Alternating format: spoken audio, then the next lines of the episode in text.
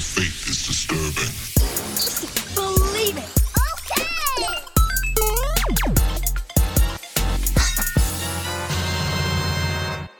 What's going on, geeks? You're listening to episode 346 of the Geeks Under Grace podcast. My name is Cody Armour. I'm here with LJ Lowry Yo, and Shelly Nolan. Hello.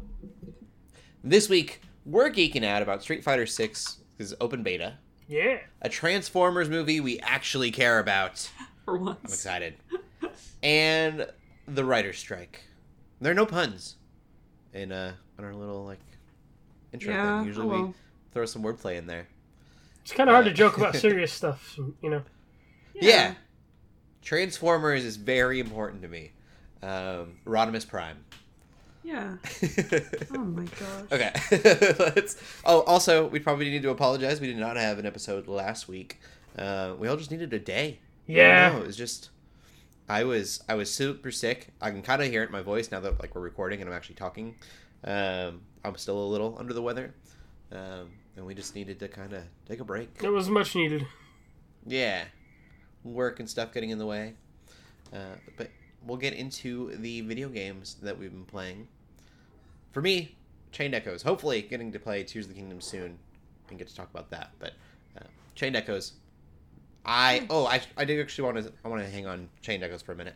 Uh, I've gotten to the part of the game. I guess it's kind of like split up into halves Okay. and um, so the first part is like very RPG esque, what you're used to, and then there are mech suits in the game, and so you unlock them kind of halfway through the game, Oh, and it's a totally different combat system. that's cool. Whoa. Yeah, I'm really enjoying it. I've looked at critiques, and a lot of people don't like it for some reason.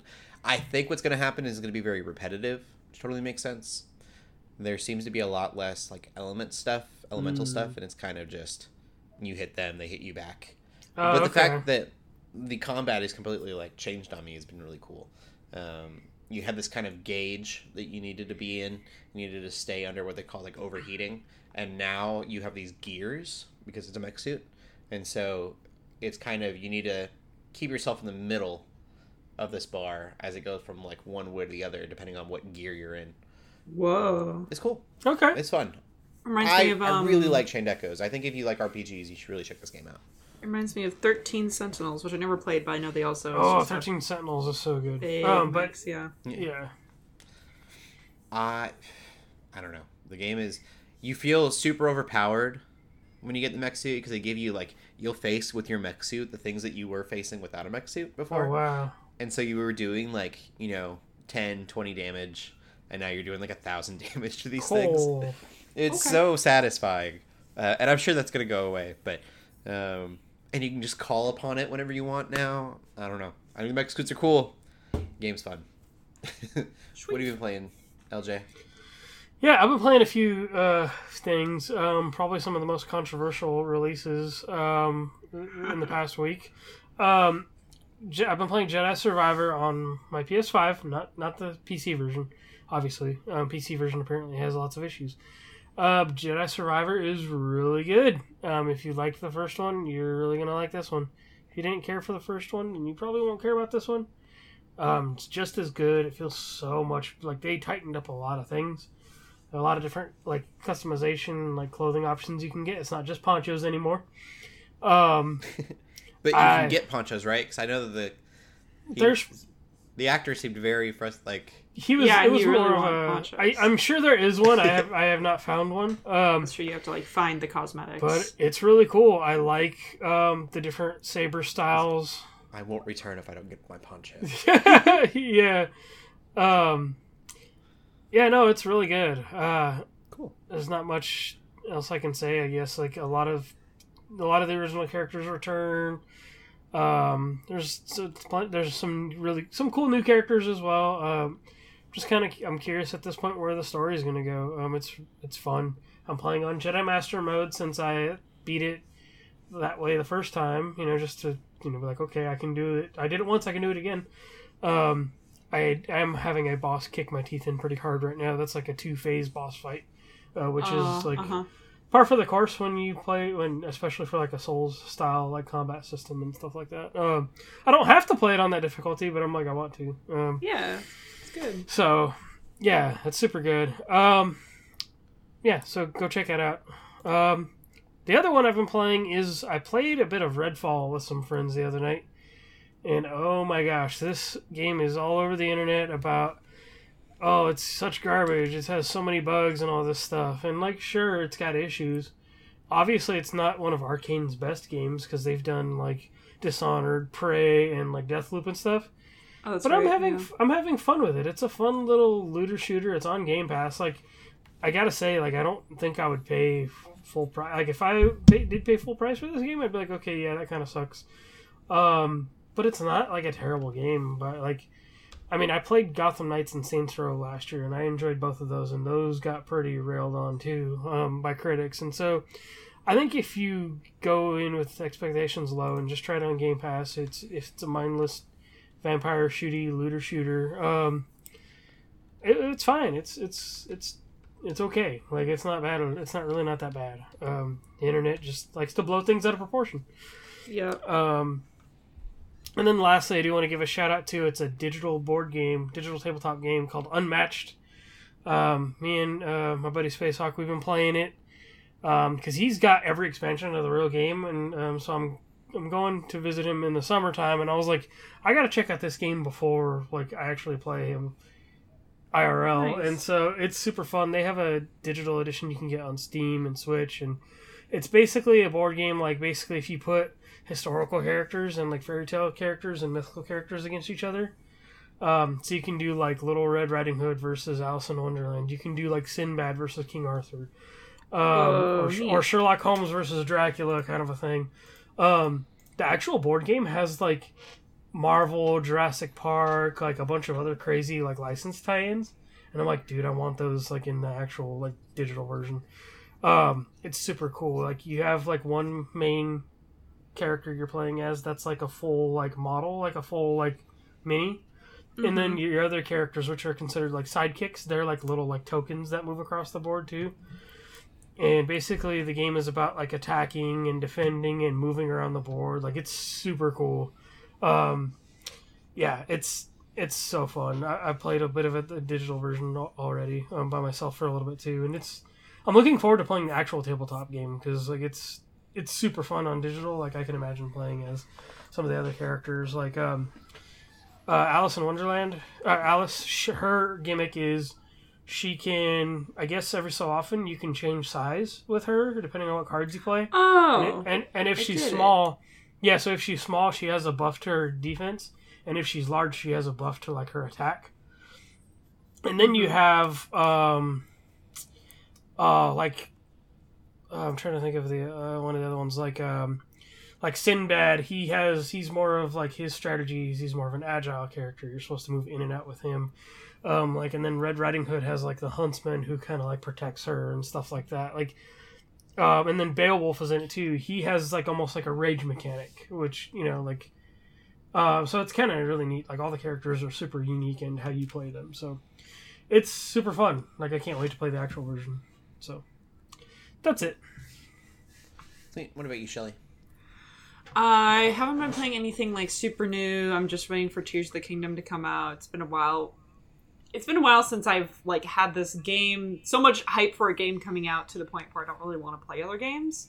But what I have been playing, at least in the meantime, because I didn't really want to start like a brand new game um, or anything like that, is I got Heart, my Heart Gold randomizer working on my Steam Deck finally. It took a second nice. but um, I kind of figured out some of the quirks that that came with, um, and now it runs really well and it's it's fun. I the last time I tried to do a randomizer, I tried to do Nuzlocke as well, and I think I'm realizing I just don't think Nuzlocke's very fun. I think Nuzlocke is is just a little too stressful, and I think randomizer is just the right amount of fun for me to replay a Pokemon game that I already have and have played before. Um, because it's really flexes different brain muscles, right? You don't just have the very Mhm. simple, oh, I have a fire type Pokemon that can do fire type, is weak to water, um, and is good against like grass types, right?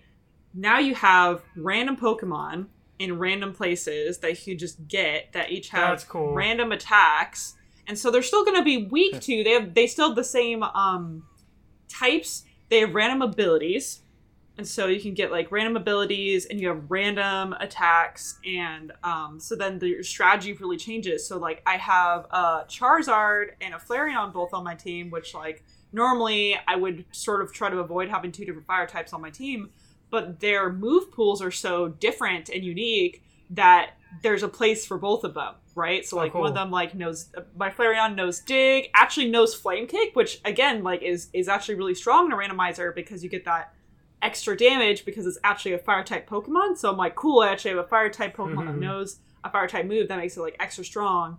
And then my Charizard actually knows grass type moves like Leaf Blade. and so I have to kind of like treat it as if it's like a grass type Pokemon, but not. And so there's like just this extra la- level, sort of extra layer of thinking you have to kind of go through when you're fighting. Um, which I think is really fun. And plus, there's um, I feel like there's always way less pressure going into gym battles because you have no idea what you're to expect. It could be like you I I just played I did the um bug gym recently. I don't remember the name of the gym leader, but everything's bug themed. No one has bug Pokemon. right? And That's and cool. so you're just kind of like you don't have to like really train up one Pokemon. At least that's the strategy I would always use for gyms. It's like, okay, I gotta either train up the Pokemon that's really good against this gym, or find a Pokemon that would be good against this gym if I don't already have some like type advantage. But now there's way less like I, I it's way more chaotic where I could just and it's not Nuzlocke again, so it's like if a Pokemon faints, like it's really not a big deal.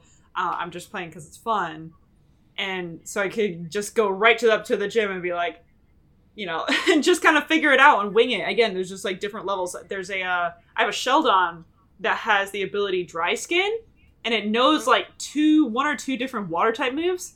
So Shelgon being a Dragon type Pokemon, I'm treating it as if it's a Water type Pokemon because it knows these Water type moves, and its ability Dry Skin allows it to absorb uh, Water type attacks oh, cool. and it actually absorbs it into HP. Um, and again, it's just it's just kind of fun and it makes me still use. Again, one of the beauties of Nuzlocke is that it forces you to use Pokemon you don't normally use. Well, I'm Mhm. already using Pokemon I don't normally use. Like I don't normally use like all these different Pokemon that are in my um, that are in my party now. Like I have like a Shuckle that got uh, hatched from the egg, which I think it's usually supposed to be a Togepi.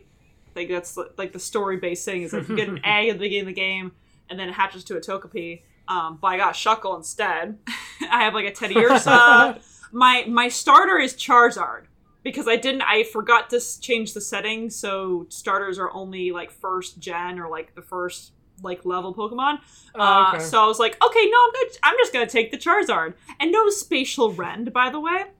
I called it Trogdor and uh, I'm like, you know, spatial Yes. rending the land. That's awesome. Um, anyway, it's just been really fun. Again, it's like a really fun way to just like replay Heart Gold, which is a game I've played already a couple times now, um, but just in a different different way, different Pokemon, different sort of way of fighting, um, but not having to do Nuzlocke because Nuzlocke, I think, it's great for those who really enjoy it to use as an extra challenge. But I think for me, just having a slightly different way to play is already enjoyable enough for me. I don't really Mm. need the extra challenge because a lot of times when I do a Nuzlocke, my favorite Pokemon dies, and then I just don't want to play anymore. I'm like, okay, cool. What's the point? Bye. yeah. Um, but anyway, that's all I've been playing. I'm really excited for Tears of the Kingdom now.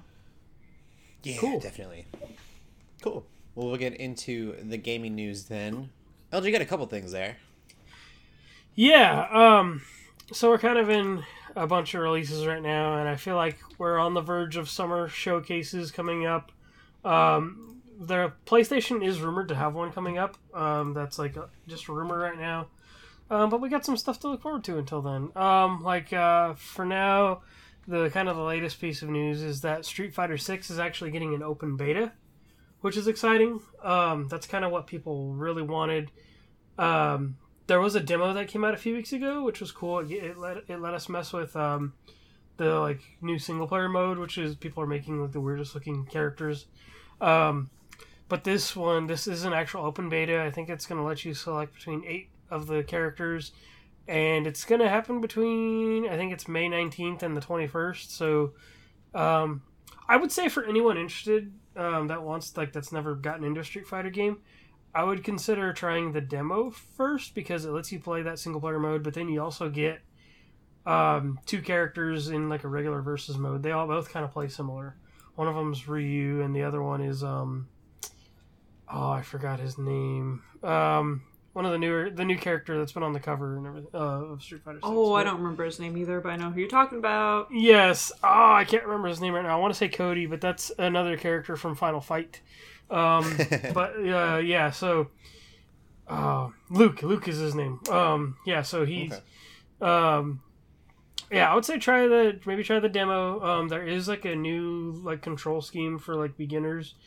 Um, but the open beta is cool because that's going to give people a kind of it's kind of like who are experienced to kind of get a chance to like get a feel for like the actual like characters and how the game plays before it comes out. But I'm super pumped. Um, this is going to be a really good year for fighting games between this and Tekken Six. I mean, not Tekken Six, Tekken Eight. Um, I don't know why I went back one. Um, but anyway, um, yeah, it's going to be exciting. Cool. And then the other news I think is kind of a bummer um, because I think it would be really good on Switch. But uh, Marvel Midnight Suns has officially been canceled on Switch. Um, and that's, That's that. crazy. That's that game that was designed by the XCOM devs. It's the like Yeah. strategy game.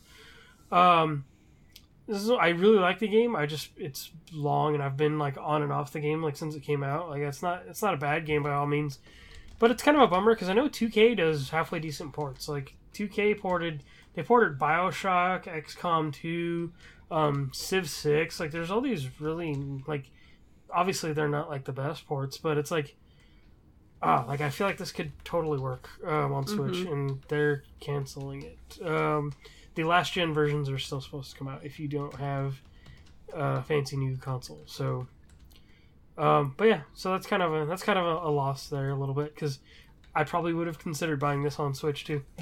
so, um, actually, since I own a Steam Deck, I could just get it on Steam Deck now. But um, Oh, yeah. for anyone that really wanted that wanted to play this though on there, it, that is a bummer. So yeah, um, that's it for gaming news. Sweet. We'll get into the movies then. Uh, LJ, I feel like we should start with Guardians of the Galaxy Volume 3. Yes. Yeah, They talk came about out. it. Probably the best Marvel movie we've had, uh, and, and definitely in quite a while.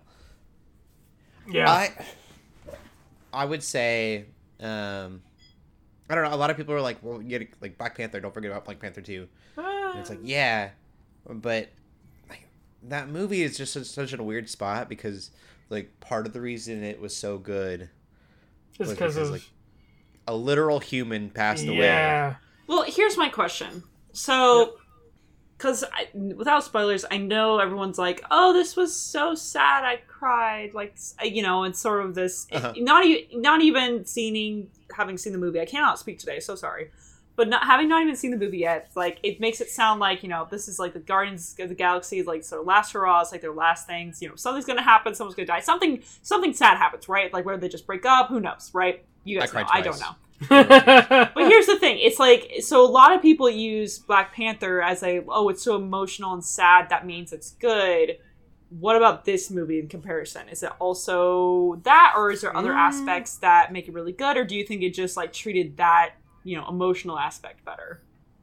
I think it definitely is good because of the way that it pulls at your emotional it's on its own merit. It's kind of like how Like- we were just saying, like for Black Panther, an actual human being, not Yeah. ha- not had to, because I feel like had to is the wrong word, Yeah, but like a, an actual human being passed away that had that specific effect on that movie. Right. Like Um, would Black Panther have pulled your heartstrings the way it did without If, if he didn't, like if Chadwick Boseman yeah, hadn't died, but they just Yeah. like killed his character off. yeah, Yeah. I don't think it would really have hit as hard. Mhm. Um, whereas this movie is like completely um, written. not saying that anyone. I'm not giving anything story wise. Yeah. So don't compare it to like as I said died. yeah, Um, but the uh, the emotional aspect of this movie is done it, it, um, yeah, through fictional characters. it's on its own merit. Like you know, Yeah. like yeah, like nobody literally died in this or like died for this movie. yeah, Um, and so Right. the emotional stuff, it's it's all like it's organically written. It's like actually, you know, Yep. um, someone sat down and made these characters emotional. hmm Um, Oh yeah, it's it's well written. It it's it does so well. IGN did this uh, content warning. I feel like is what it was, and I think that it's warranted. mhm. Uh, if you are uneasy with animal cruelty, um, it's going to be a Oh, rough man, watch. Yeah. Uh, It's pretty I- bleak. Like it's. yeah, I bleak- love animals. Bleak is, uh, bleak is a I very, I think, good word. Thought you were gonna say I love animal cruelty, so I was fine. I love I, I was like, wait. Oh. no. But then you stopped, no, and I it was, was. like, okay. I mean, so that is like that was really rough for me to watch. Um, fun fact about me that a lot of people wouldn't know: one of the first things I was gonna, I wanted to be like a zoologist when I was a kid. You know, everyone like. Okay. their kid's dream job to like be a space like cadet or um, a firefighter or whatever. Like I wanted to like own a zoo for a long time. Working in customer service, some people actually grow up to be real space cadets. I'm just kidding. um, I wanted to like own a zoo or be a zoologist, and then I wanted to be a vet for a really long time. Um, and I so like I, I just have this love for animals, and so that stuff um, was extremely hard to watch, and uh, it is it's dark. Like it's not uh, the all jokes movies that we're used to coming out of Marvel lately. Those are there, but it's like for it to be that serious of a movie and it be a Mhm. Guardians movie, I feel like is quite a a task. it's very James Gunn. It's yes, it is pulled off so well, and I guess like that's why I enjoyed like Peacemaker so much is because as silly and as like raunchy as that stuff was, like that show like had some really deep like meaning and emotion to it. Yeah, You know, like, and I feel like this is like he just pulled it off so well because we're all, we're all, we all know the Guardians Guardians for like clowning and just for being fun, goofy movies, and this did both. Like this, yeah, which he's done. I mean, the second one was like it was funny and had serious moments too. I don't that's think true. it was as dark as this is, um, but It's been a while since I've seen the second one too. yeah, um, I don't know. I think that it's just it's more well written Mhm. than movies have been in, in a while. It is um, more personal Yes, than a lot of the new newer movies have been. I feel like the new movies, like you don't really care about the characters Mhm. uh, nearly as much as you Oh, cared about these guys. this did so well in balancing characters and just kind of like everything like everything the characters have been through in like the past movies it just all culminates into this movie. And i think that's what it does. That to me that's what it does so well. And it's like yeah they they they definitely play with like oh the results in the marketing but i feel like they wrapped it up so well. And like uh, yeah it's it was really well balanced i think. Yeah, and, and it was long. It was a, maybe a little too long because it's like two and a half hours. But I feel like every moment was also kind of warranted too. Yeah. Like it's, Okay. it's like it didn't feel like they rushed it. I never felt like I was sitting like I like I need this to end soon. Yeah. Um, I never like I didn't realize it didn't feel that long to me. Uh, I There was just a couple a couple sequ- sequences that were like a little long, but I'm like, okay, like it makes over it. sense. But uh, no, I I really really liked this movie. Um, I'm Mhm. kind of sad to see James Gunn go, but it does give me a lot of hope for his his DC. I watched this and it kind of I because when I thought of like Yeah. his DC, I thought very much of like Guardians One, which is Mhm. very humorous, and then um, I just can't imagine like Superman and stuff like that being Yeah. this like that wonky and weird. Um, and so I think this was kind of it was just really reassuring that like James Gunn kind of do it all. He's obviously not going to direct every movie that comes out of DC, um, but he's a very capable director. And is it is it is it bad for me to say like you don't have to worry about this like connecting with anything major either? No, I mean That Like, makes sense. I think that I, I don't It was know. kind like, of a, a story that stood on its own, and it's not like exciting Yes. because it's leading to something. It's just good on its own. Well, merit. because like Quantumania, Okay. I feel like because Quantumania had Kang in it, and like makes it probably built up expectations for a lot of people.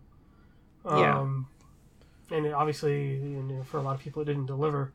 Um, but there's just you don't have that. They don't have to carry that weight in this movie. They can just let it be a Guardians movie and a James Gunn movie.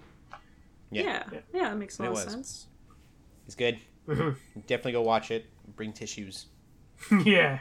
Did you cry at all, LJ? Ooh, uh, yeah, I. I, I got pretty. Yeah, there was there was a couple times there, especially towards the end. I was like, yeah, there were parts where I'm just like, oh my gosh, this is messed up. But then towards the end, I was like, okay, yeah, y'all are getting me. Yep. There's one. I- there's one particular part I think I might have. Like I was just like, oh, they I cried it. twice. I probably would have cried three times Yeah. if uh, I had any more tears left. I think I was Wow. over crying at that point. Um, it's yeah, it's well done.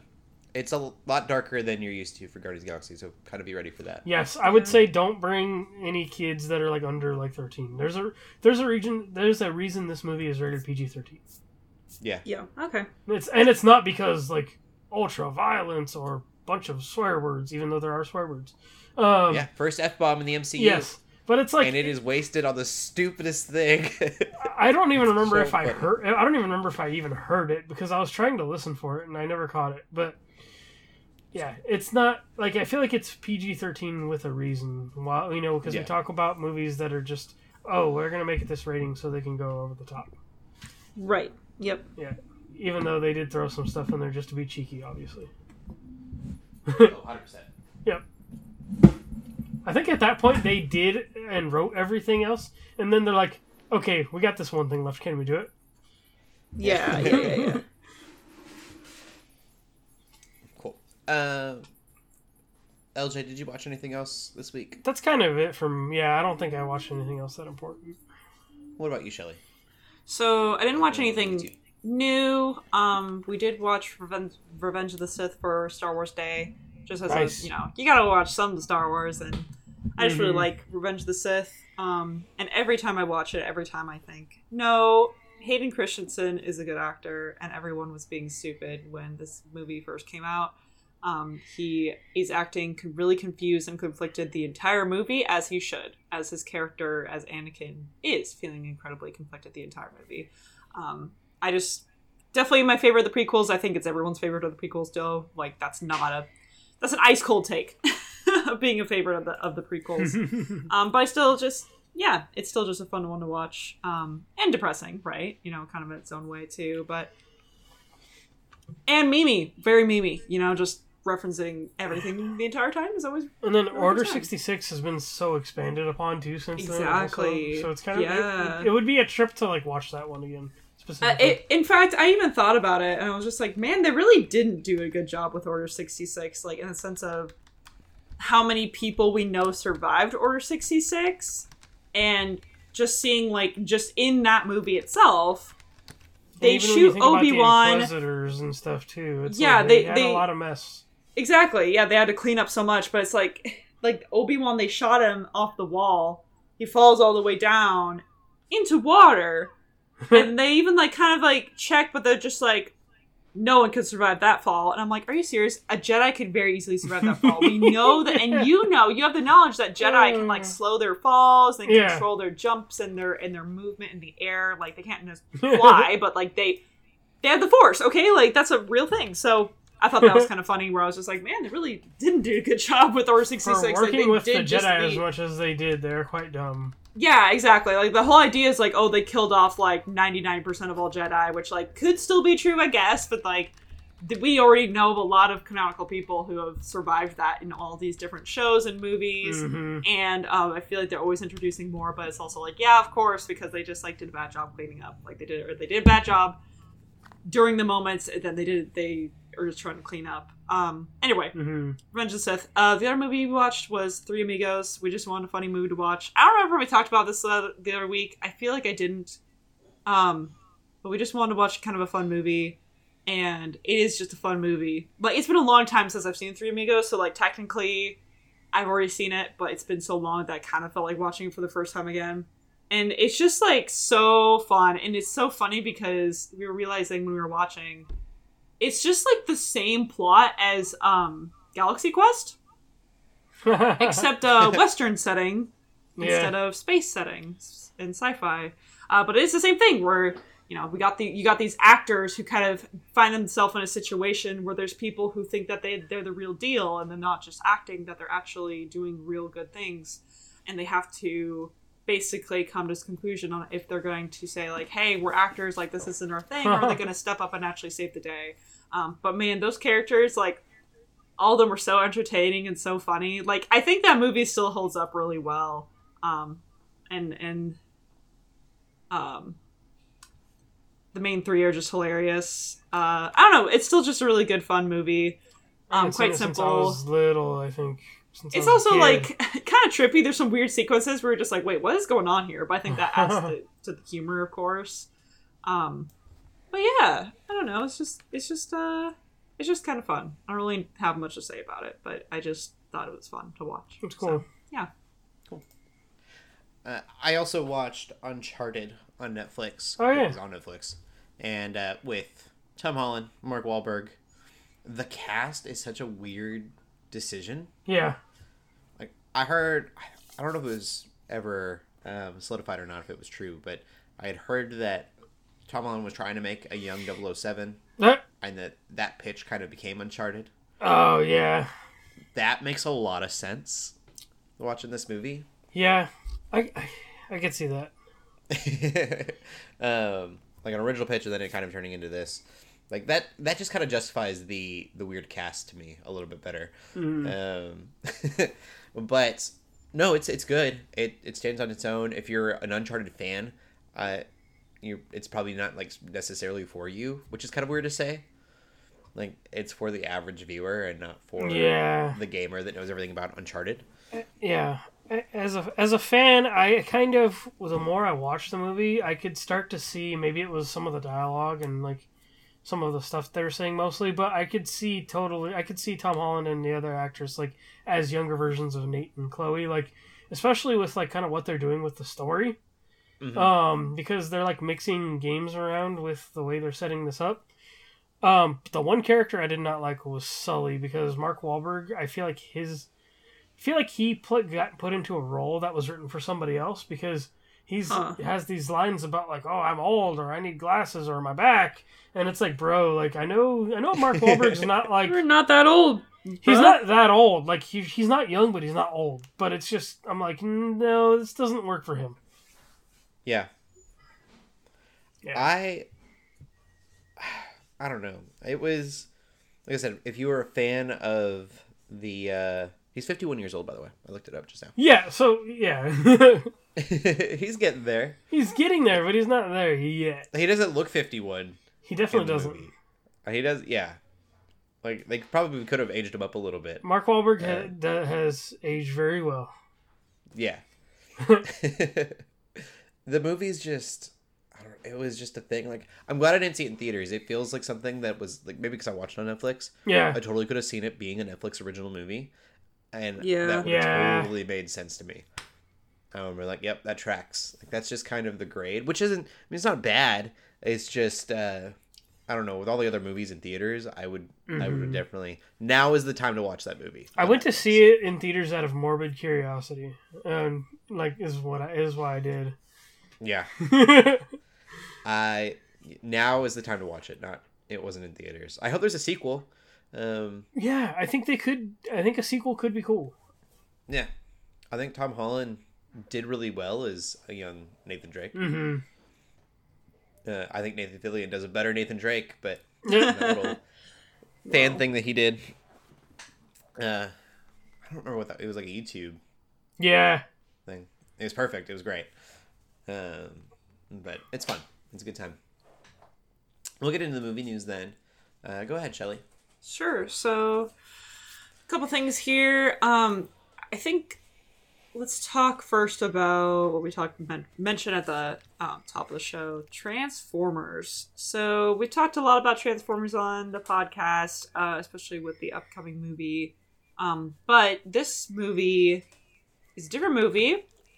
And Mhm. it's called Transformers One, and it's going to be an animated Transformers movie, which there hasn't been one since the 80s which is crazy for me to think about because i feel like i mean i guess when i think of transformers i tend to think of like live action cgi but there were animated shows there's been so many iterations of shows. you yeah, know what i mean? Yeah it's like that's crazy to me that there hasn't been an animated transformers full feature length movie since the 80s In almost forty years. Yeah, like just a couple years shy of 40 years. That's insane to me. Also, don't think about like how 40 It's years so was just like the to 80s. Like out don't don't Cool. think about it. Um, uh, don't think about it. But uh, they're also already are casting folks, so they already have like Chris Hemsworth and Scarlett Johansson. It's going to be an MCU movie, guys. They're just bringing the Avengers.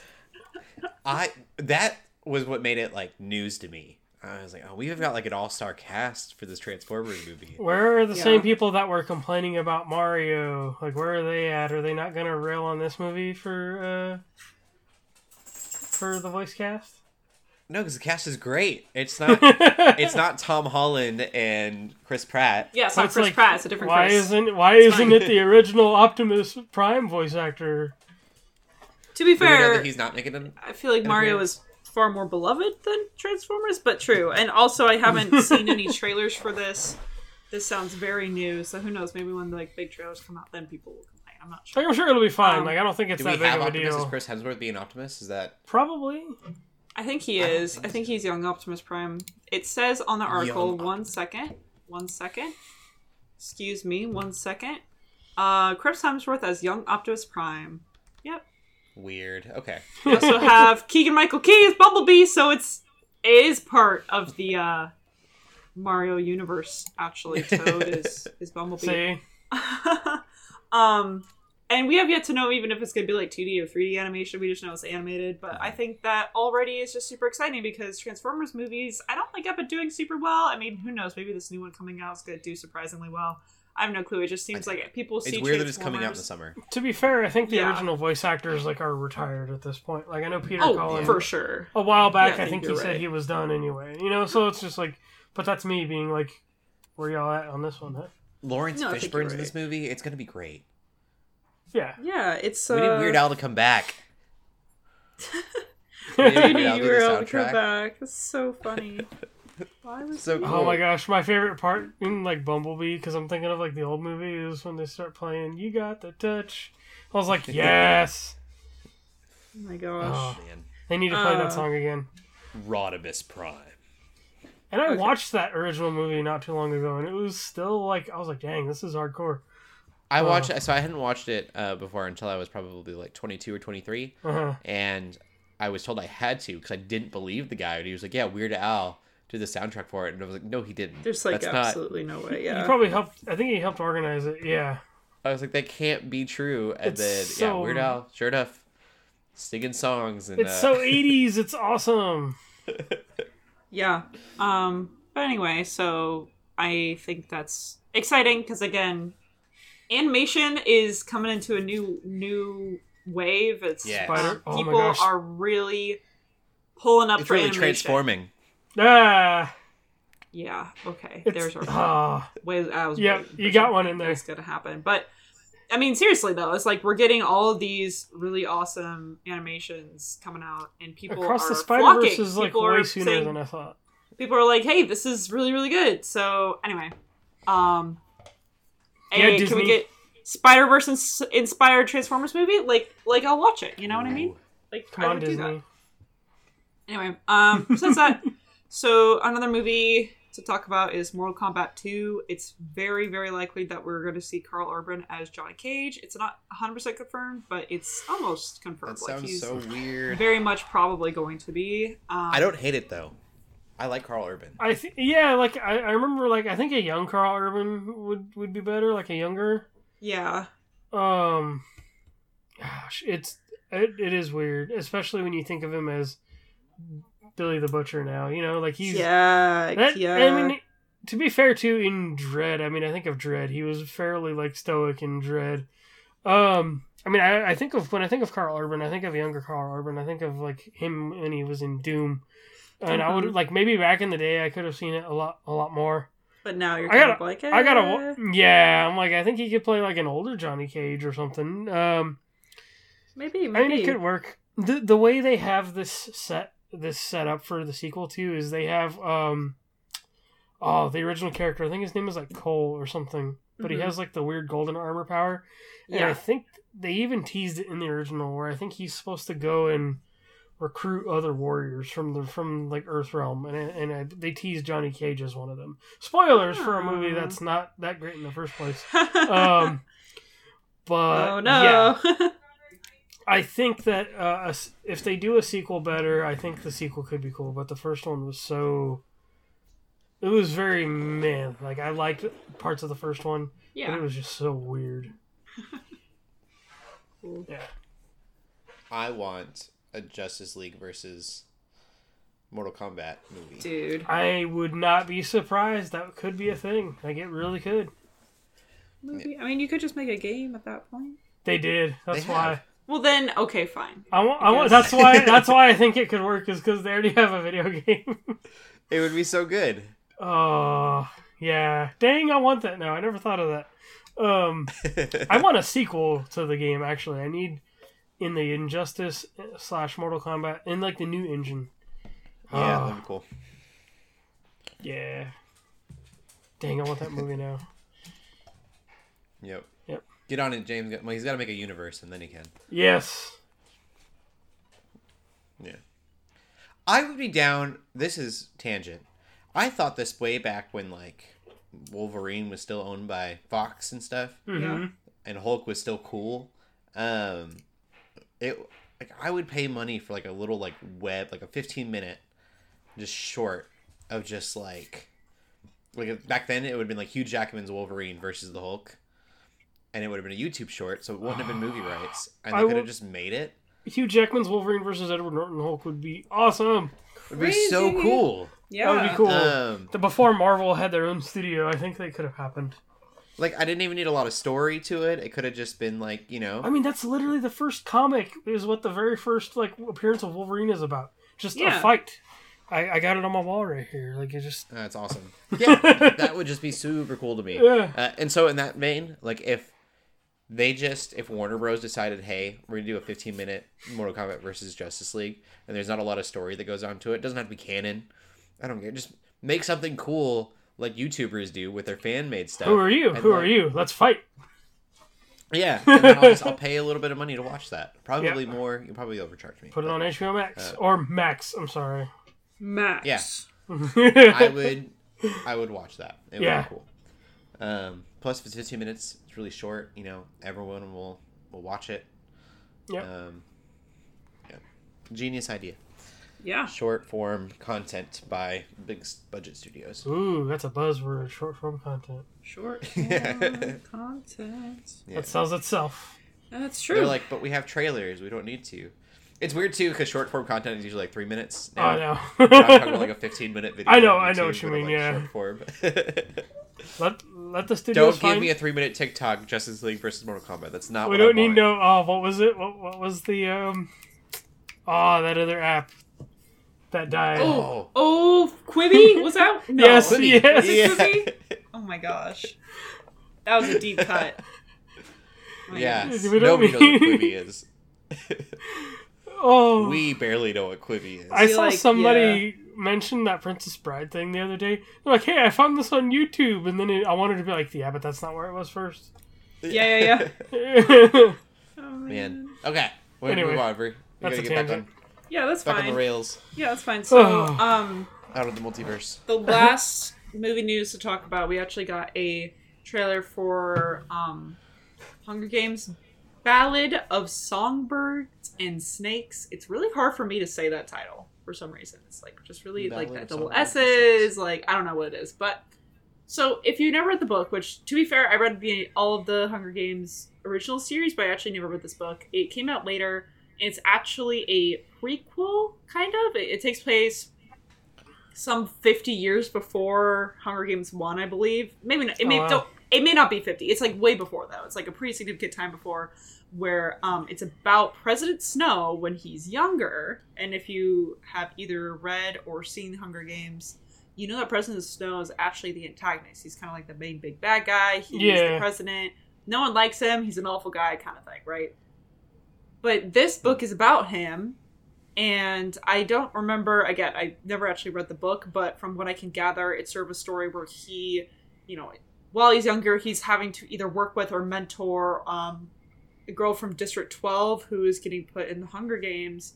Now, Hunger Games is still pretty new at this point. Um, it- it's like one of the first ones, or maybe it's third or fourth or fifth one, or tenth one, or something. Like, It's still it's fairly fresh in people's minds. Whereas by Hunger Games, the Hunger Games have been going on forever, kind of.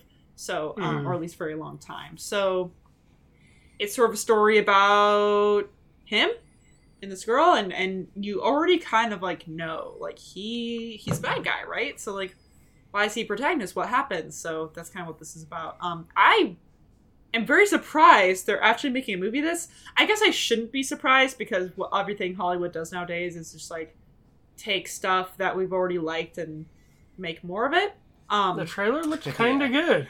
I was It like, "Oh, does. actually looks interesting. and I think what's I, I actually think what's good about this is that I don't think anybody really has any expectations because I, from what I heard, the book was just fine. Like I, I- heard it was just okay. Like it wasn't bad, um, but it wasn't amazing either. It was just you know a book and you know kind of interesting. Builds upon the Hunger Games lore, you know history and characters and all that. Mm. But um, it's nothing super duper significant. So if anything, I think what they could do is actually, you know, take advantage of that and make a really good movie maybe make some creative differences from the book and and really focus on making a good movie um and i think that could be really they could be successful with that because again i just don't think people are going to have very super duper high expectations of this uh even those who have read the book. I think a lot of those people have forgotten about that book at that, po- that point. You know even people who read it are like oh that was years ago right? Um i could be wrong if you if you're listening and you've read the book and you were totally looking forward to this movie and then it wasn't announced and it wasn't announced and now you're like looking forward to the movie again like let me know. I just from what i can gather a lot of people are kind of like oh yeah that's a book that existed. Cool. Now they're making a movie. Um so i just think that they could do some cool stuff with this. And the trailer does actually look good. And again i wasn't interested in reading the book but i might be interested in watching the movie because it's just going to be a lot easier. It's a lot faster to consume right than, than reading a book. It's just Mhm. faster. It's it's easier in some ways. Um what do you guys think? Yeah, I. I don't know. I'm so unattached to Hunger Games. That's They fair. put- they pumped out those those those movies really fast. It felt like too. yeah, they Like, did. So I don't know. It just it feels like it's been a while, which I It also has, kind yeah. of which which I also kind of like that too. Like they haven't been trying to like they, they got the movies done, and they haven't really been trying to shove this franchise down our throats for For a while, yeah. That, that other you know other franchises are probably guilty of. So I'm like, okay, like you might get some people that are nostalgic for the movies Yeah, back back in on this, and they'll be like, "Oh, hey, remember this? Oh yeah, cool. Let's go see it." You know, like, uh, I think that that's that's the audience they'll get from from this movie, and which is totally fine. yeah, no, exactly. Like I, Mhm. I'm the target audience, right? I mean, I read Mhm. the books growing up, and I watched the movies, and I really liked them, except for the last one. But that's everybody. Kind of, no one likes the ending, right? Book and I've only seen. I've only seen the first two movies. I second one- The second one is still, I think, one of. I'm not going to say the, but I'm going to say it's one of the best um, book to film adaptations. okay. it's super accurate to the book and it's still really good like it's surprisingly very good it's the best book of the series and i think it's the best movie of the series as well Okay. so um they know how to do it and again That's i cool. think the uh the latter hunger games were bad not because they were inaccurate to the book but because they were accurate to the book and the book is bad the last book not very good at least the Okay. ending not very good i did not like it um, and nor do many people like it. So again, I think that's good news for this, and and, and so so there's so many copycat sort of spin-offs and and ideas made off of Hunger Games. People, you know, think Divergent, right? It was one. Well, this was that era Um, of like young adult novel kind of Exactly. thing, and then, and then all the movie adaptations that came out of that, like yes, Divergent, Maze Runner, and all the other stuff. exactly. It really popped kicked it off. It kicked it off. So I think yeah, um, really kind of. You could say Twilight did that, but I don't Yeah. even think it was Twilight that did that. it was No, definitely I don't Hunger think it was Games. Twilight. I think as far as the like teen sort of dystopian, like something's happening. Yeah. There's different things you have to do, challenges these teenagers have to It's a very specific genre. Yeah. It is, and it's really honestly super died off because there was that era, and it was. I was target audience. I was a teen when that was happening. Like I was target audience, and I honestly I, I loved it. I ate it up. Um, but that genre died off pretty quickly after some years. After Hunger Games finished off, and Divergent never finished at all. And I think Yeah. Maze Runner did technically finish, but it's like there's all these movies and even some shows I think coming out um, that were all sort of feeding off this uh, this one craze. So again, I think if anything, now that we're not in that craze anymore, I think this is actually kind made of a like movie a, movie about The Giver, which was weird. That's true. They did. I remember. I remember seeing that. But it's like I don't know. I think like if anything, it's kind of like a nice little like, oh, cool. We're actually like they have to at least care a little bit about this to have like released it, right?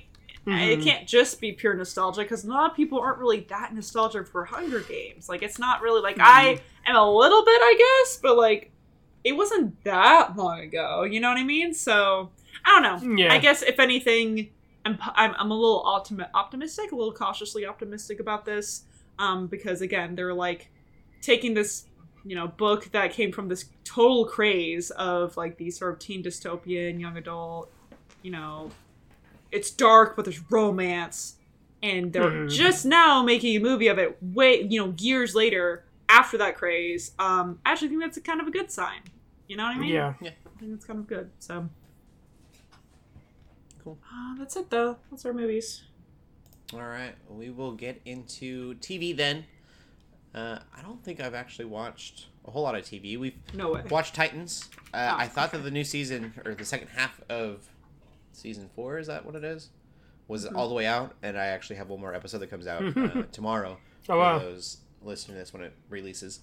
Um, they come out on Thursdays, so I'm caught up again to Titans, but I have one more episode, and uh, I don't know. That show is just so back and forth with me. Like I'm like, I love the show. I hate this show.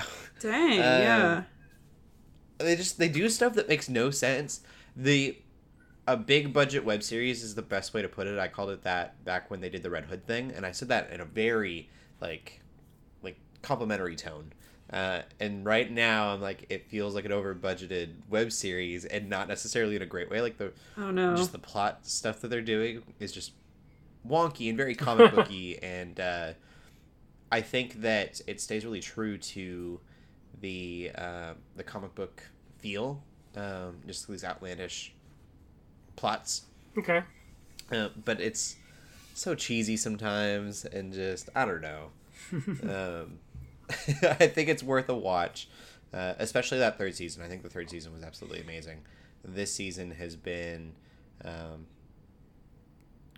it, it's been all right. I don't know. The biggest thing oh uh, something that everyone's been talking about is there's a multiverse episode Oh. oh shit. and i will say multiverse episode is very bad oh no. Oh no. yeah it feels Uh, so cheaply done uh, and it it kind of reminds you that everything's kind of like this like everything is going to be post james gunn and so it almost feels kind of like a moratorium for uh like pre james gunn stuff. Oh, okay. yeah. Very much is like remember all of these things? They're not going to matter in a couple years. That's messed up. oh, cool What the yeah heck? it's rough. Uh, i think flash is going to probably do that a little bit too. We'll see. Yeah. but it's i mean it's literally just like windows while he's in this weird they call it the red. Um spoilers. Um i'm sure the red is a comic book thing. I, in fact it is for sure a comic book thing but there's just like little windows into the universes that they're just clips from other shows that you know in movies that no longer matter Uh, That's weird. It's so bad. No, no. absolutely terrible Oh no. um, end of an era. So we'll see. I'm I'm assuming that this will be the last Titans season. I wonder if they made it knowing it was gonna be. It could be. Uh, if this isn't the last season, they'll have one more season after this and probably be done. Um, but it feels very much like they're winding down um, and, and being done. I will. Yeah. The guy that plays Superboy, he like he had to play this like good old you know good old Superman kid, and uh, he didn't really get to like show his acting chops until very recently. Uh, I won't go into why, but like man, that kid would have been a perfect young Superman for James Gunn's Superman movie. Dang. Um, he's a really good actor, and he's just now in this season gotten to really show his acting abilities. Mm. Um, either that or his acting abilities have just gotten much better. Um, sure. Yeah, season. that's But possible too. He's so good. Uh, I'm really kind of bummed for a lot of these actors that they're. It's gonna be really hard to get them cast into, you know, the other D- new DC movies, uh, and they're so good in their roles. uh, Brenton Thwaites. He plays Nightwing, and he does absolutely amazing. Um, and they're probably not going to use him Yeah. you know, in the future DC stuff. I mean, he does such a good job. It's you almost kind of feel bad that they're, they're losing this talent. I, I think it's amazing that the show has even gone this long. Like I thought when DC Yeah, Universe went, like I thought this show would have went too. Mm-hmm. Yeah, it's a weird thing. Like, it doesn't feel like anything else on television. It feels like an over budgeted web series, That's for better or for worse. Yeah. Oof. Ugh. Okay. Kudos, like, yeah, kudos for to them for lasting this long. yeah. Uh, that's all that I've been watching though. Uh, Shelly, you been watching anything? Yeah, so I'll start with the shorter one first. We watched the first like five, four or five episodes of Star Wars Nice. Visions 2. Oh, so beautiful. I think I'm on episode seven or eight. I think. I love animation so much and just the diversity in the animation styles makes me so happy too. And like there's some episodes that are just so like abstract. You're like, I'm sorry, what what is happening? Yeah. And then some I'm where it's like very concrete. There's some where it's like very, very serious, and then you have like the one with the Wallace and Gromit um, animation studio. Yes. It's just so silly, and you're just like, this is just Wallace and Gromit. Like this really just carries that energy. It's not just the animation style; it's the humor too. I'm Um, having a hard time choosing a favorite episode.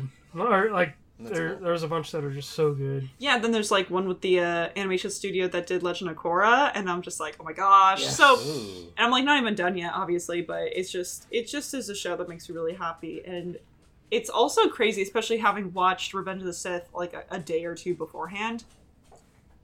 Like the diversity in the actual planets, landscapes, and environments that you get to see in these animations versus the live actions, it, it kind of makes me and obviously like live action kind of has a place they could do really cool stuff with live action, um, including like physical effects really well, like puppetry, like that shines in live action. Um, the Mm. actual like outfits and costume design shines in, um, and like makeup design. There's a lot of things that work obviously incredibly well in live action. However, I, I, I was kind of making me think about how most planets we see in live action are so boring. Like They are. it's just Yeah. desert or just snow and ice or just Or trees. just oh, we got trees Just this trees. time. and they're always green. Like you Yeah. have green screen technology. You can't make blue leaves. Like I know. like it's okay, just that's it- a tangent, it's but like it always bugs me about Star Wars stuff is that they just film stuff on Earth and then they just make everything look like Earth. It's so and like it was just I mean, I think that's what Star Trek did back in the day. But yeah, you know, but it's like it kind of made me think. I, I even said I think out loud at some point. I'm like, why do we even have live action Star Wars when we could just have animated Star Wars? Like, and again, like I know it started mm-hmm. live action. I get it, so it's not really a really actually critique or anything. It's more just like, man, it's they're able to be so much more creative with like the the fact that it's a universe with all these different planets and stars and races And and cultures. cultures. It's like Yep. so cool. So, um, I've really really liked watching it so far. I obviously loved the first Vision series, so this is no surprise. Um, I even watched. There's a uh, I didn't list it here, but there was um on Disney Plus. They've like put up this like I forget what it's called, but it's like a landscapes and planets of Star Wars. It's like 18 minutes Hmm. long, and it's like almost like Planet Earth style, where they just like do these big wide 4K shots of landscapes of like popular and well-known Star Wars locations, like Oh, but cool. again, it's like beautiful mountain, but it's just like ice and snow everywhere. Beautiful desert, but it's a desert, so it's just sand everywhere. Um, they go to that one planet where it's just salt, which again, I think that was actually a really good, like kind of exceptional planet where it's like they have this Mhm. salt planet where everything you touch turns red. Like I was like, wow, that's actually really cool and creative. Good job, sequels, uh, sequels. But um, but then what they do is like one overall the landscapes are still pretty boring. Two, they put in this like they put in like stupid like CGI like ships flying by or like droids walking by. Um, and honestly, like because it's like in 4K, the shots of the actual environments do look really really nice. I have a 4K screen. But then, like, you see these like CGI freaking abominations come on screen. They just look ugly, and you're just like, I kind of would rather just not these be here. Like, it, like you have to remind people that this is Star Wars, but can we not? So anyway, that sure is is one takeaway of visions. I'm just I love like how beautiful and unique and creative a lot of these different again like not just environments and planets, but like also cultures and people and places and stories. The stories are super cool. Um, anyway, it's very very cool. The other show I finished is Legend of Vox Machina, and obviously it's not like done Nice. done. Like they're doing another season. I'm pretty sure. Mhm. Um, I don't know how many seasons they're gonna do because I don't know how long the original campaign was, but they I kind of had forgotten that they announced that they are doing Mighty Nein as well, which is their second campaign. So that's cool. Anyway, Vox Machina is very good. It really did take like a couple episodes into season two though for me to be really like, oh, this is really really good. Like I did like the arc and stuff, and you know some of the arcs and things that happened in the uh, first season. But I think for me to actually be like, oh, this is like a really good show, was season two. Um. So yeah, it's really good. And now I'm watching just like so many other people, just watching so many like Critical Role like clips and stuff on YouTube. Um, it was really fun to see like the comparisons of scenes. 460 hours, by the way. Yeah, is absurd. Cool. Absolutely Critical not. Is. Um, no, we're not doing that. That's what I mean, though. That's why I'm like, I'll watch the shows, and I'll watch the animated show specifically on on Prime, and that's how I'll consume this content. And I can watch clips. I, I'll watch little anima- animatics uh, on YouTube as well. Like people just do like little little animations of like tiny scenes. I think it's very fun. Um, I'm not gonna like sit down and like listen to any of their campaigns. Like that's too too much for me. I don't tried. have time. I tried and it was so boring. Yeah, people and people Oh. love it, which is like good for them. But like, people also get really, really. I don't know. I don't need to rant on this, but like, in watching a lot of these clips and like kind of like going down to the comments, there is a lot of. I I I've heard that the fan base is very sort of falls into the parasocial territory a little bit, and I can kind of understand that now. I was just like, Mm. you know, I'm like, you know what? I'm gonna keep myself distanced from this but I understand, Yeah. especially if you've been around them for a while, or if you're around listening since like kind of near the beginning. Maybe like I know a lot of people start listening like um when their second campaign was going on. Like that's like their most popular one. Um, so I, but it's like I understand why there's a lot of parasocial feelings, but it makes me uncomfortable all the same. The other thing too is in watching Vox Machina, there's a lot of like kind of like sort of flirting that happens between the parties, the party members, like quite a mm-hmm. bit. And I just think, you know, obviously I have the context of like, oh, this was a campaign, a D&D campaign done by people. It threw me off a lot because I kind of had a little bit of dissonance of like, oh, this is a show and we like shipping. I like shipping. I'm a shipper, right?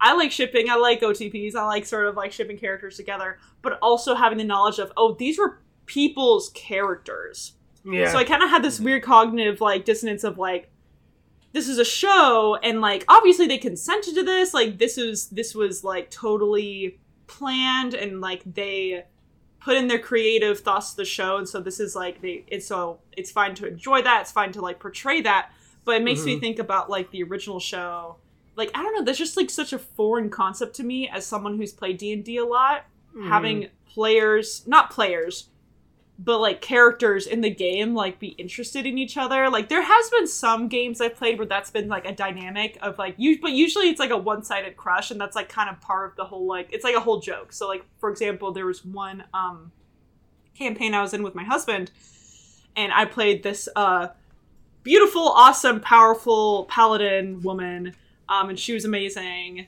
And um my husband played this like teen uh like druid rogue who like had this stupid crush on my character. Um, but my character was one totally oblivious two didn't care three was never going to care kind of thing. But it was like a really really fun dynamic that we just kind of got to implement where it's like you know this teen guy just has this like this random crush on this like really pretty lady in the party and like is always trying to like flirt and kind of like do stuff but she's totally just like she's paladin right? She's like all business. Um and so that's what I- you know there's there's been situations like that but i've never like at least to the capacity that vox machina and from what i can tell mighty nein and the rest of their campaigns are when it comes to shipping and dating it's very interesting to me it's not bad by I any could be means 'cause wrong, but I think a to it, few of those cast members are actually together. I think. they are yeah like laura bailey Okay, yeah. and um But the characters that are dating each other never seem to be like That that is kind of weird. the right? married Yeah. couples. Well, not Oh, always. I think they are at least some of them. I think uh, Laura Bailey and uh, I think it's uh, I think it's Travis. Travis Willingham Yes. are married, and Yes. they I think Mhm. their characters are like together in in one of the campaigns. But either way, I, I know what you mean though. It's Mhm. like it's usually it's, It's usually weird, not though. that way. And then like Marisha Yeah. is Matt Mercer's wife, and obviously he's the Yes. DM, so like there's a whole thing Yeah. there too. But I don't know. It's like they're they're professionals and they're actors, and they all consent to this. So it's like they're the ones pushing it, but it's Mhm. like it's ju- I guess for me, it's just a weird thing where it's like you could tell they're only pushing it, or one huge reason they're pushing it is because they have a fan base that loves shipping. Oh, and it's this thing where it's like, if they were just playing this game privately, would they be doing that?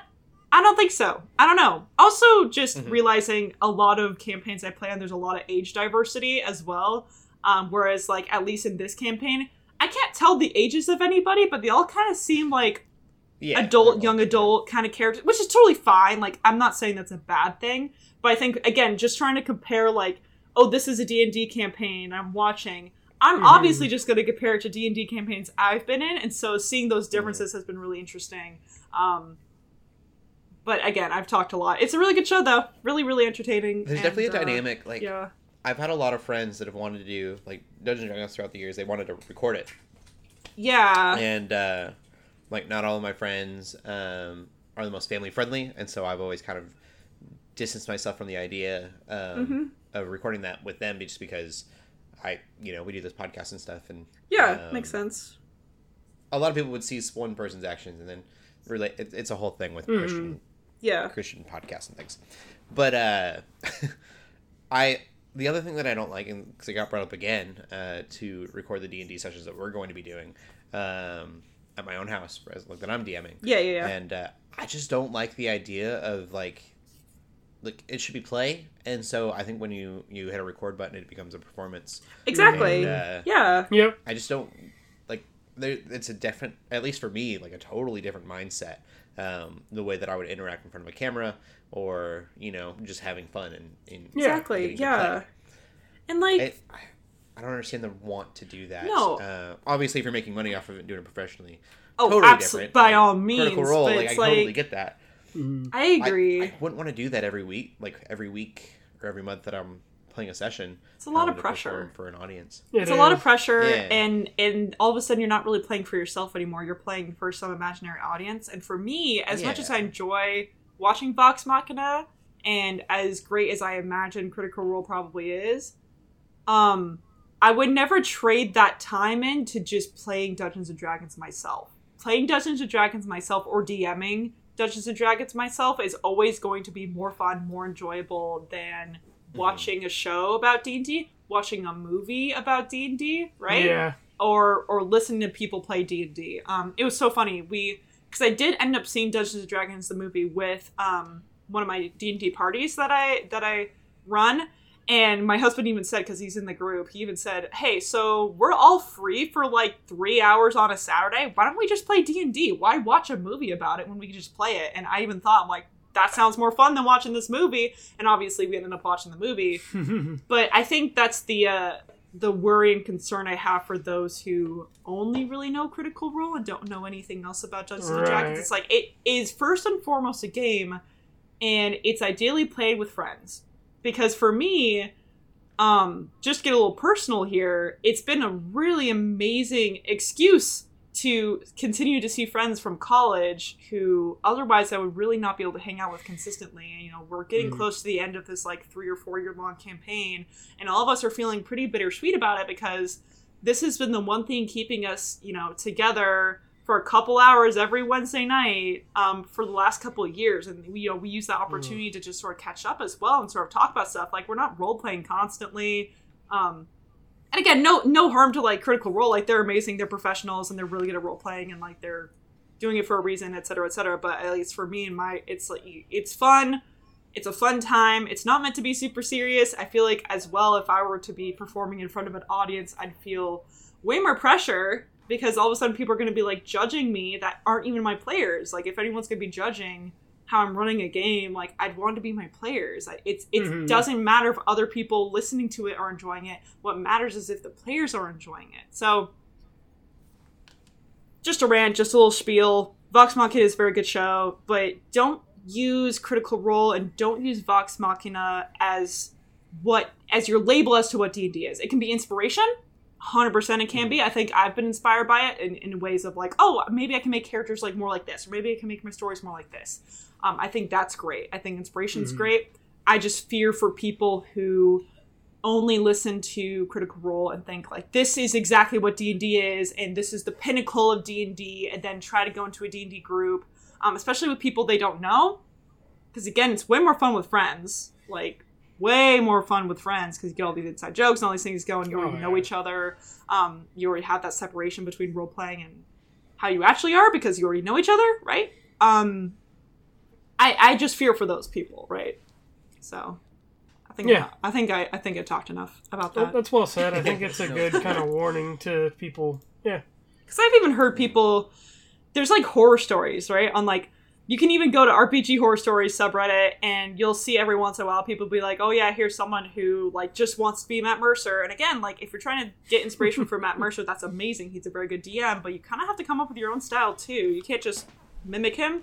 Um, and same with like playing. You know, if you have this expectation that like whoever your DM is going to be like having this amazing, perfect homebrew world that's like all like amazing. Because again, like Brad Mercer's a very, very good world builder as well. Like you just can't compare it all, right? Like you gotta have your own Mhm. experiences, make it your own. That's what makes D and D super fun, is because you kind of make it your own. So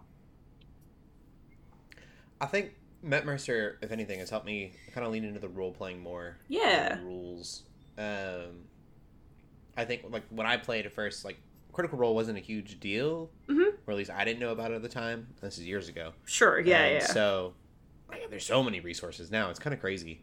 Um, I do not envy my DM because there are so many more resources at my fingertips than than he had. oh, for um, sure. Yep. I don't know how he did it all because it's a lot. Um, but for me, it was all about the combat, and I found the combat kind of boring.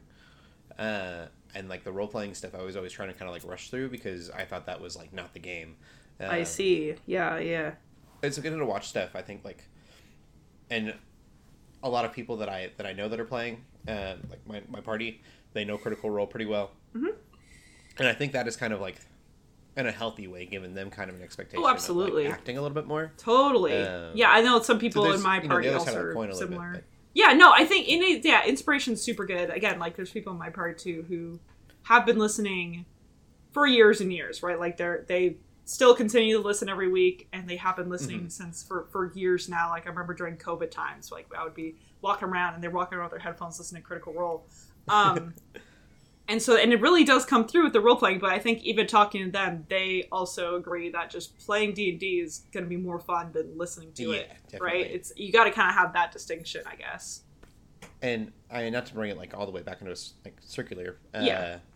but you know, you talked about like the relationships and stuff like that would be weird in a normal D and D session. Mhm. Um, the overly overly describing things as a as a DM could be a little wonky, and so there's definitely negatives to just like thinking that you're going to be critical role at home. Uh, it just doesn't make sense because it's a it, it's way more narrative and produced Then, yes, uh, it is. than play.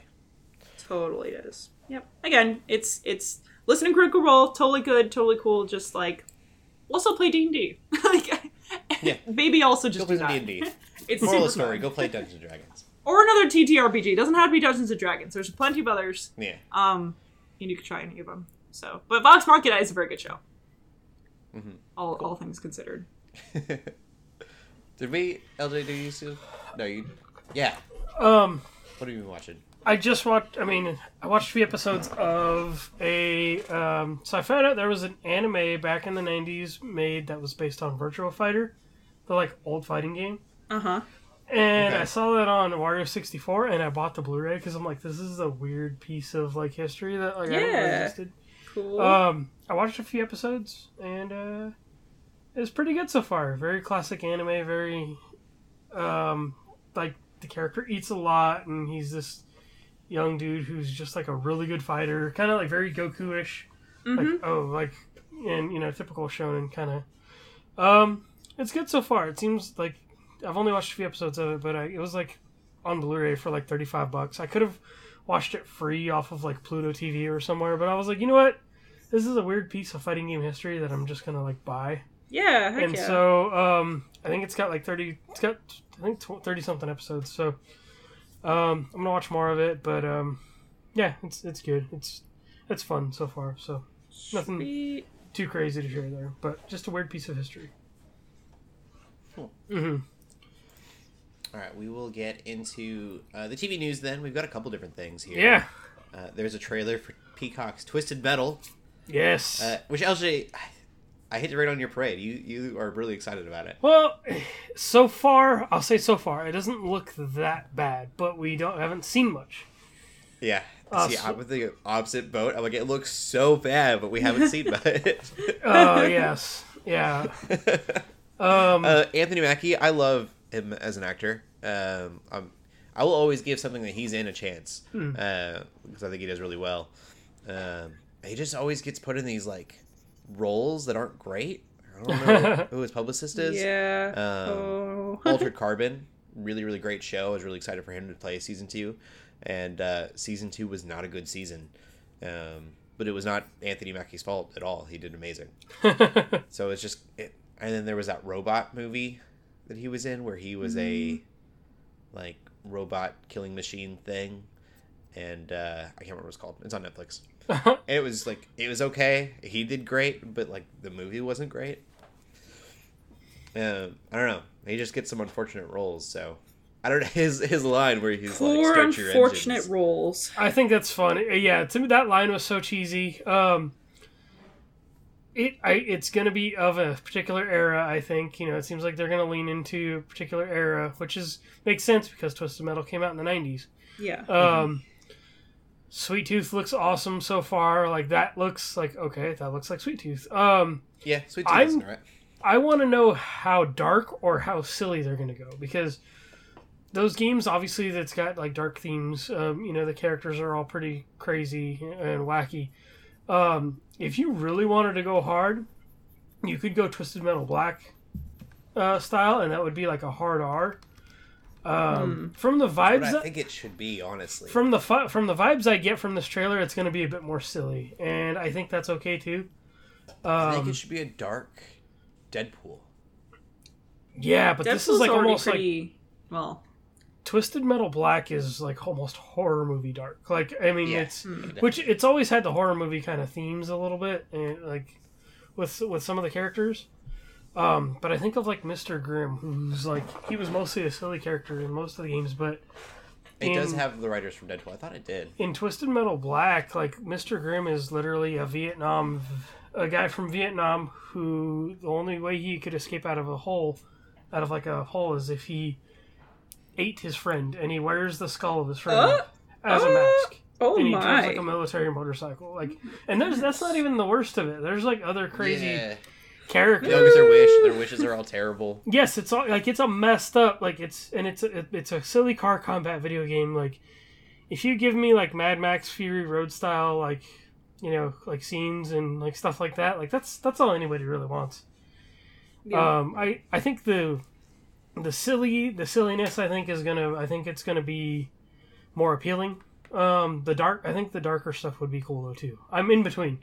Um, I I, want yeah. horror comedy. Like the only horror movie stuff that I do like is comedy. So like Freaky Yeah. with Vince yeah. Yeah. I loved, and then um, Happy Death Day, another horror thing. So I'm not usually into horror. Um, yeah. and so I, like for me, that's what Twisted Metal should be. Is Yes. like really horrific and terrible. Yes. Um, but then like Peacemaker funny. Yep, and I think that's what the original games always kind of did. Like Twisted Metal Black went hard left into like horror territory. Mhm. Um, so I think if they like literally Rob Zombie was a character in one of them, and he literally drove a Dragula, like um, you know, like Sheesh, stuff okay. like that. Um, Mhm. yeah. Um, there's We'll see. a, I don't there's know. a certain group I- of people that will Peacock, so totally I'm get that of like, reference. We'll, we'll see how that goes. a lot of the don't horror movies pop up on Peacock too. Like I think Megan just popped up on there and stuff like that. Um, you know, I so kind of wish HBO had it. I feel like HBO probably would have handled it a little bit better. Uh, but we don't. I see. it. I'm just. I have hopes case for this until I see more. Like Samoa Joe, the wrestler, is playing Sweet Tooth. I wonder what Will Arnett is gonna sound like. Yes, like I mean, he's gonna sound like Will Arnett, but I'm just like I'm curious to see what that performance is going to be like as Sweet Tooth. Yeah. I'm looking forward to it. Like this is one of those shows that like I showed my stepdad. I'm like, hey, this is up your alley. Like I'm going to, I'm gonna get him to watch this because I know like, yeah, it, it's. I think it'll be fun at, the very least. We'll see. hmm I'm not sold yet, but they can still sell me. Uh, Yeah, another thing I'm not sold on is, I, I guess it hasn't sold to anyone yet, uh, but that's the Vampire Survivors TV show um, that is being worked on by, what are they called? Uh, Story Kitchen. And Story Kitchen is a production team. Um, some big names in it. I'm trying to find where they are. Drama creator Derek Kolstad. Uh, M. Johnson, who's a producer of Sonic the Hedgehog, like the movies, Yo. and then um, Mike Goldberg. Okay. So some big names attached to it, uh, and they are basically trying to. They're partnering with the creators of Vampire Survivors and uh, trying to get TV networks to buy uh, their, I think, animated show. Yeah, animated TV show. I mean, I- like there's no all the lore is jokes. So, I and, and that's why like Vampire Survivors in itself is a Castlevania like parody, right? Like Yeah. a lot of those sprites are like not saying that they are straight from Castlevania, but they look pretty darn close. Um, or else they'd probably be sued if they were exactly like close. Yeah. Um, but that's what that is. Like to me, it's like I picture all those little sprites as like, you know, Castlevania stuff, like from the old days. Um, so I think it, that's what this show needs to be.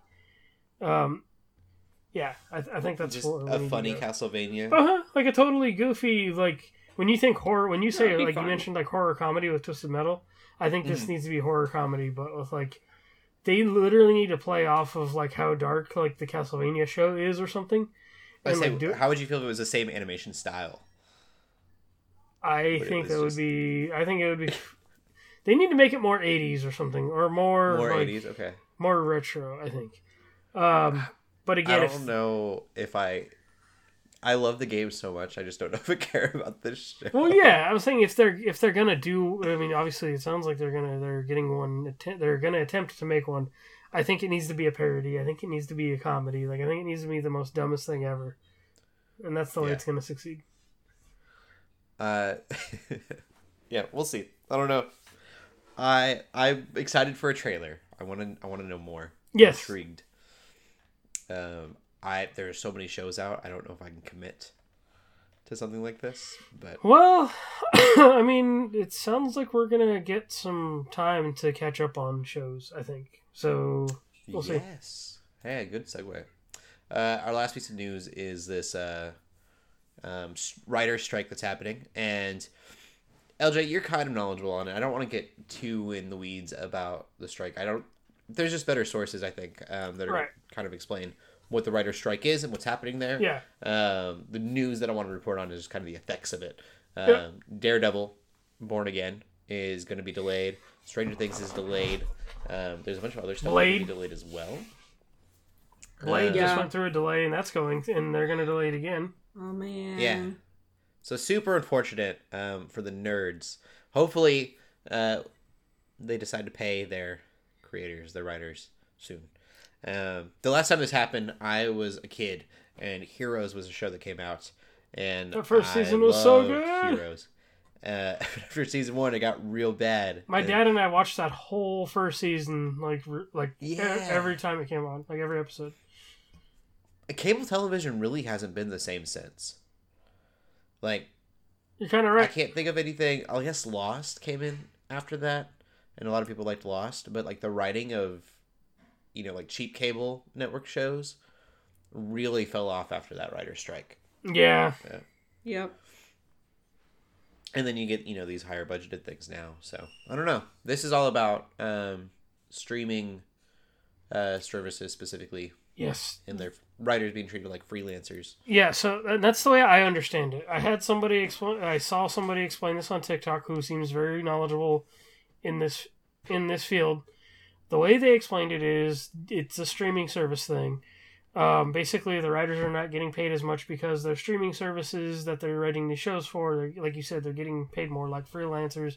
It sounds like, Um, and then also apparently AI is like a big part of this too because I don't know if I, I don't know if there was a demand. I, I don't know exactly the situation, but it sounds like there was a demand made where somebody said, "Okay, but we and we also don't want you to go and try and use things like Chat GPT to write to help write our the stuff that you're hiring us to make." Um, and it sounds like a studio, whatever studio it was, studios. Sounds like they didn't say yes or no. Like it sounds like it was a non-answer. Um, so Oh, that's where man. this strike is coming from. Um, so I'm like, it this royally sucks. Um, for the writers, um, like just for people who, you know, are working hard on this stuff, and and obviously the studios are the ones that are fronting that are fitting the bill to make the magic happen. Um, so it's like, what are you gonna do when you don't have people to write the shows that you want to get made? You know, like, Yeah. yeah. Like like I said, that's that, that's kind of the way I understand it. Yeah. Uh, it's upsetting. It's frustrating. I hope that uh, we it doesn't impact the industry um, in a negative way. Uh, hopefully, everything gets kind of ironed out. Uh, and it's like they're supposed to be paid. Movie the movie theaters and such like that, and like movies specifically are already hanging in the balance. hmm You know, like at least that experience, and then TV is like even worse. Like it's even worse because it's like, well, like we have such a constant amount of content Drip. being boom, boom, boom, just pumped into our these services. Mm-hmm. It's like, yeah, like it's kind of crazy. Uh, but we'll end the podcast there. Kind of on a sad note, but uh, hopefully things will kind of change soon. Yeah, Um, another thing that I'm geeking out about a little bit. I'm just going to tease it because I've been working on it uh, last couple days. The Twitch uh, overlays and things on our Twitch channel, twitch.tv slash Geeks and are going to go through a bit of a change. Um, everyone decided that.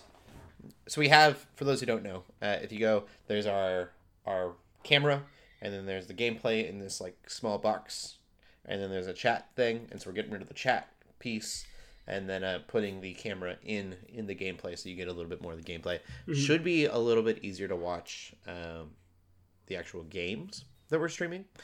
Cool. uh, and so yeah i've been working on that. Kind of keep an eye out for that next couple weeks. We should probably have that start Heck rolling yeah. out yeah i'm excited about it uh, that's really what i've been geeking out about all week is uh, twitch overlay stuff because it's kind of a game to me i like to play with, with the graphics and things uh, Shelly, where can they find you at?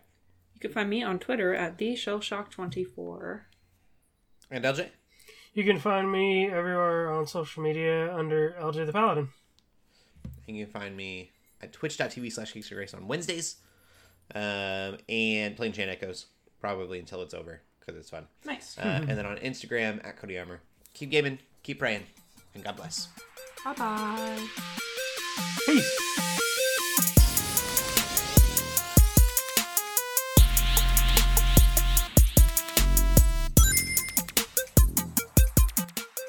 We hope you enjoyed this episode of the Geeks Under Grace podcast. We love hearing from you, so feel free to ask us questions or just comment on the show by using the hashtag GUGcast on Twitter or by joining the GUGcast questions channel in the Geeks Under Grace Discord.